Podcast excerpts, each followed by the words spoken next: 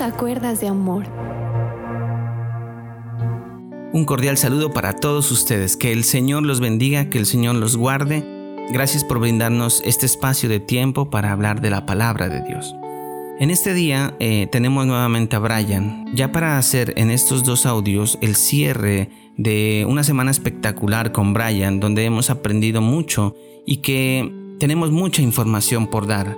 Entonces, en este momento vamos a tocar un tema bastante neurálgico, un tema que muchas veces puede ser controversial y que puede generar dudas en muchas personas.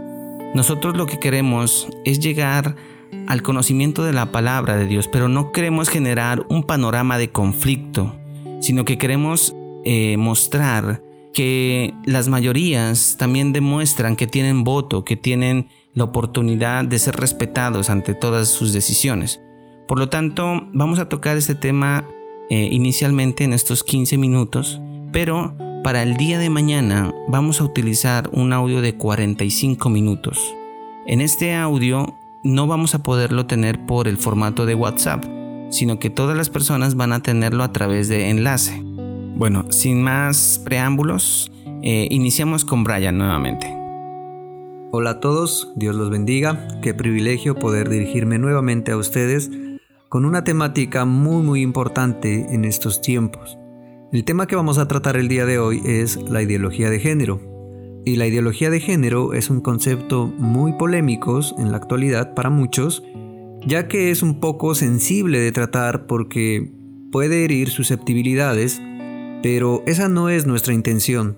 Lo que nosotros queremos es abordar esta temática con mucho respeto y amor. Por eso queremos compartirles este pasaje bíblico que lo podemos encontrar en Juan capítulo 3 versículo 16. La palabra de Dios dice, de tal manera amó Dios al mundo, que ha dado a su Hijo unigénito para que todo aquel que en Él cree no se pierda, mas tenga vida eterna. Ok, Brian, es muy importante lo que tú enuncias porque nosotros vamos a tocar este tema bajo el respeto que se merece toda persona y es esencial saber que sobre todas las cosas Dios ama a todas aquellas personas que de una u otra forma piensan diferente a Él. Entonces, quiero saber, Brian, ¿cuál es el objetivo que tú tienes eh, en estos dos audios? ¿Cuál es el objetivo principal o los objetivos que van a permitir llegar a esa finalidad? Bueno, el objetivo más importante que nosotros tenemos para desarrollar estos audios es primeramente mostrar el amor de Dios y su misericordia con las personas que tienen una orientación sexual diferente a la heterosexualidad y explicar que la comunidad cristiana no es homofóbica por pensar diferente a ellos. También tenemos como objetivo explicar que Dios puede traer libertad a sus vidas si permiten que Él entre en sus corazones. También queremos demostrar que la ideología de género es anticientífica que además es antibíblica y que solamente es ideológica. Entiendo. Brian, pero bueno, definamos de una vez, ¿qué es la ideología de género? Muy bien, voy a utilizar la definición de Agustín Laje, el cual es un politólogo argentino y autor del libro El libro negro de la nueva izquierda. Y él lo define de la siguiente manera. La ideología de género es un conjunto de ideas anticientíficas que desarraigan la sexualidad humana de su realidad natural y biológica para querer explicar semejante dimensión humana sencillamente a través de la cultura y los roles sociales asignados.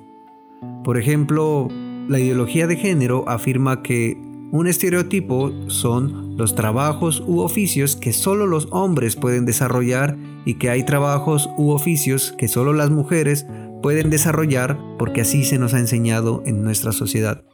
Pero debemos tener en cuenta que hay evidencia desde la fisiología, desde la genética, desde la biología, desde la anatomía, desde la neurología y desde la psiquiatría que refutan a esta ideología de género y que vamos a ir desarrollando lentamente. Entiendo, Brian. Bueno, y ¿Cuáles son los logros más grandes que en tu concepto o en tu criterio ha logrado la ideología de género? Muy bien, uno de los grandes éxitos de la ideología de género es lograr hacer una distinción entre sexo y género. e introducir los conceptos de autopercepción y deconstrucción. Y el segundo éxito de la ideología de género es hacer creer que el término ideología de género no existe. Bueno, es un poco confuso lo que enuncias, pero de acuerdo a tu conocimiento, entonces, ¿qué es sexo? ¿Qué es género? ¿Y qué significa autopercepción y deconstrucción? Muy bien, vamos a definir estos conceptos. El sexo, científicamente, se refiere a las características biológicas y fisiológicas que definen al hombre y a la mujer. Los factores que determinan nuestro sexo asignado al nacer empiezan tan pronto como la fertilización. Cada espermatozoide tiene un cromosoma X o Y. Todos los óvulos tienen un cromosoma X. Cuando el espermatozoide fertiliza un óvulo, su cromosoma X o Y se combina con el cromosoma X del óvulo. Una persona con cromosomas XX tiene órganos sexuales y reproductivos femeninos y por ello se le asigna el sexo femenino. Una persona con cromosomas XY tiene órganos sexuales y reproductivos masculinos y por ello se le asigna el sexo masculino. Entonces esta es la evidencia genética de que solamente pueden existir hombre o mujer. Pero la ideología de género, precisamente, nos trata de explicar que el género es el conjunto de ideas, creencias y atribuciones sociales que se construyen en cada cultura y momento histórico con base en la diferencia sexual, y sus rasgos se han ido moldeando a lo largo de la historia de las relaciones sociales. Es decir, que culturalmente las sociedades han establecido ciertos roles característicos para hombres y para mujeres. Por lo tanto, el sexo es una construcción social. Es importante resaltar que en la actualidad hay más de 100 tipos de género. Por otra parte, la autopercepción es la vivencia interna e individual del género, tal como cada persona la siente, la cual puede corresponder o no con el sexo asignado al momento del nacimiento, incluyendo la vivencia personal del cuerpo. Esto significa que uno es tal como se siente, todo depende de la autopercepción. Esa postura señala que el sexo no es importante, no nos define y que uno elige el género que responde a la propia apreciación. Y, la deconstrucción es cambiar todos los valores establecidos por la sociedad con respecto a los roles asignados para hombres y mujeres. Eh, esto significa que lo que tradicionalmente se conocía que era propio del hombre o propio de la mujer puede cambiar y mezclarse indiscriminadamente. También pretende cambiar los valores tradicionales del concepto de familia y del matrimonio y de lo que normalmente se conocía como moral o correcto. Excelente definición. Y ¿Cuáles son los temas principales que trata la ideología de género? Muy bien, eh, la ideología de, de, género tiene un marco teórico bastante extenso, pero podríamos resumir las temáticas de la siguiente manera. En general, hablan sobre la homosexualidad, sobre el matrimonio homosexual, sobre la adopción homosexual, sobre el feminismo, sobre el aborto y sobre la necesidad de una educación sexual integrada. Excelente. Pero, bueno, Brian, ¿por qué se ha difundido tanto esta ideología, no solo aquí en Colombia, sino alrededor del mundo? Porque desde muchos ámbitos de poder, por ejemplo desde los años 60, se buscó dar rango científico a esta invención de la palabra género, con el apoyo de la Conferencia Mundial de Naciones Unidas. Eh, esta fantasía con evidentes rasgos totalitarios está presente en todas las agencias de las Naciones Unidas desde los años 90, por ejemplo en el Fondo para la Población, en UNICEF, UNESCO, la OMS, que es la Organización Mundial de la Salud, que han elaborado muchos documentos impregnados con los conceptos de esa visión anticientífica. Desde las Naciones Unidas pasó a la Unión Europea, donde se difundió por los medios de comunicación y en colegios, a través de actividades lúdicas como fiestas, celebraciones, etc., de las que se busca que todos participen, se adhieran y no cuestionen. Bueno, y llevando un poco de historia, eh, ¿cuándo llegó esta expresión a Colombia? Muy bien, aunque la ideología de género no es un concepto nuevo en otras partes del mundo, en Colombia podemos encontrar dos momentos en los que aparece esta definición de ideología de género con diferentes intensidades y efectos. De acuerdo con Franklin Hill Hernández, que es un antropólogo, doctor en antropología, magíster en antropología social y docente e investigador de la Escuela de Estudios de Género de la Universidad Nacional de Colombia, él afirma que el primer momento es en el 2005, el año que precedió a los debates sobre la despenalización del aborto en Colombia. Sin embargo, según Franklin Hill, en ese momento ese recurso no estaba tan desarrollado y no tuvo el mismo impacto que en 2016 cuando se volvió a debatir sobre la despenalización del aborto. Ese 2016 fue el año pues que también aparecieron las cartillas del Ministerio de Educación y del plebiscito por la paz, dos eventos que estuvieron marcados por la discusión de desinformaciones en nombre de la ideología de género.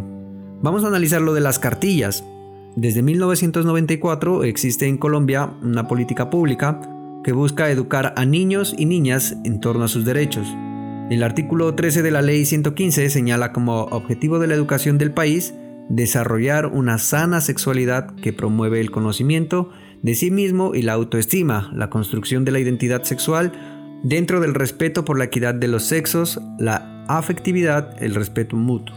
Entonces vamos a ver también que a raíz de un caso que fue muy conocido, que fue el de Sergio Urrego, un joven de 16 años que se suicidó en el 2014 en Bogotá debido a la discriminación que sufrió en su colegio a causa de su orientación sexual, la Corte Constitucional ordenó al Ministerio de Educación la creación del Sistema Nacional de Convivencia Escolar esta orden incluía hacer en un plazo de un año una revisión extensiva e integral de todos los manuales de convivencia del país para determinar que los mismos sean respetuosos de la orientación sexual y la identidad de género de los estudiantes.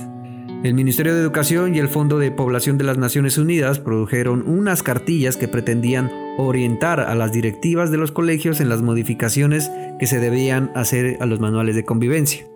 En el desarrollo de la orden de la Corte, en, julio de 2016, se dio un debate en la Asamblea Departamental de Santander en la cual eh, la entonces diputada Ángela Hernández advirtió que el Ministerio de Educación y la ministra Gina Parodi, yo creo que todos la recordamos, en su condición de mujer lesbiana, pretendían adelantar una colonización homosexual en los colegios y convocó a una marcha para el 10 de agosto con el fin de rescatar los principios y rechazar la imposición de la ideología de género en las aulas. Por otra parte, tenemos el plebiscito por la paz. Yo sé que también todos lo recordamos.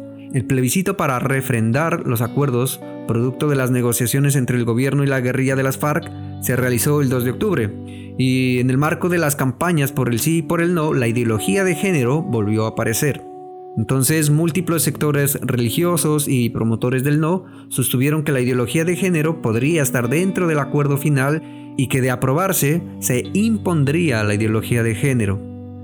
Bueno, lo de las cartillas y la ideología de género en el plebiscito estuvieron siempre conectados, a tal punto que Alejandro Ordóñez ex procurador general de la Nación, dijo que ya no sería la ideología de género impuesta a nuestros hijos mediante una cartilla, sino que estaría en la Constitución. Imagínense esto. El gobierno de aquel entonces y las FARC pretendían que la ideología de género quede en la norma constitucional. Desde luego no la iban a llamar así, sino que le cambiaron el nombre y le pusieron enfoque de género para hacer creer que la ideología de género no existe. Desde entonces, la llamada ideología de género pues se usa como una carta que sacan ciertos sectores para perseguir fines políticos electorales. Por eso en los acuerdos de la paz, por eso en los acuerdos de paz, la palabra género se repite en más de 120 oportunidades y sabemos que no es una casualidad. Por lo tanto, podemos afirmar que la ideología de género incluso tiene un papel político que es aprovechado para ostentar el poder en nuestro país. Bueno, Brian, en el siguiente audio, ¿qué vamos a tener para que las personas se motiven a escucharlo mañana por más de 45 minutos? Para motivarlos a que nos escuchen en una conferencia extendida, pues evidentemente vamos a abordar a profundidad esta temática tan importante. Vamos a hablar sobre lo que es el homosexualismo en general, sobre sus causas, sobre lo que es el matrimonio homosexual, sobre si es posible la adopción en parejas homosexuales, vamos a hablar sobre feminismo, vamos a hablar sobre el aborto, ¿sí? y vamos a hablar sobre lo que esta ideología de género llama como educación sexual integral. Excelente. Entonces, eh, debido a todo lo que hemos escuchado, queremos que mañana puedan ustedes participar con nosotros de esta conferencia.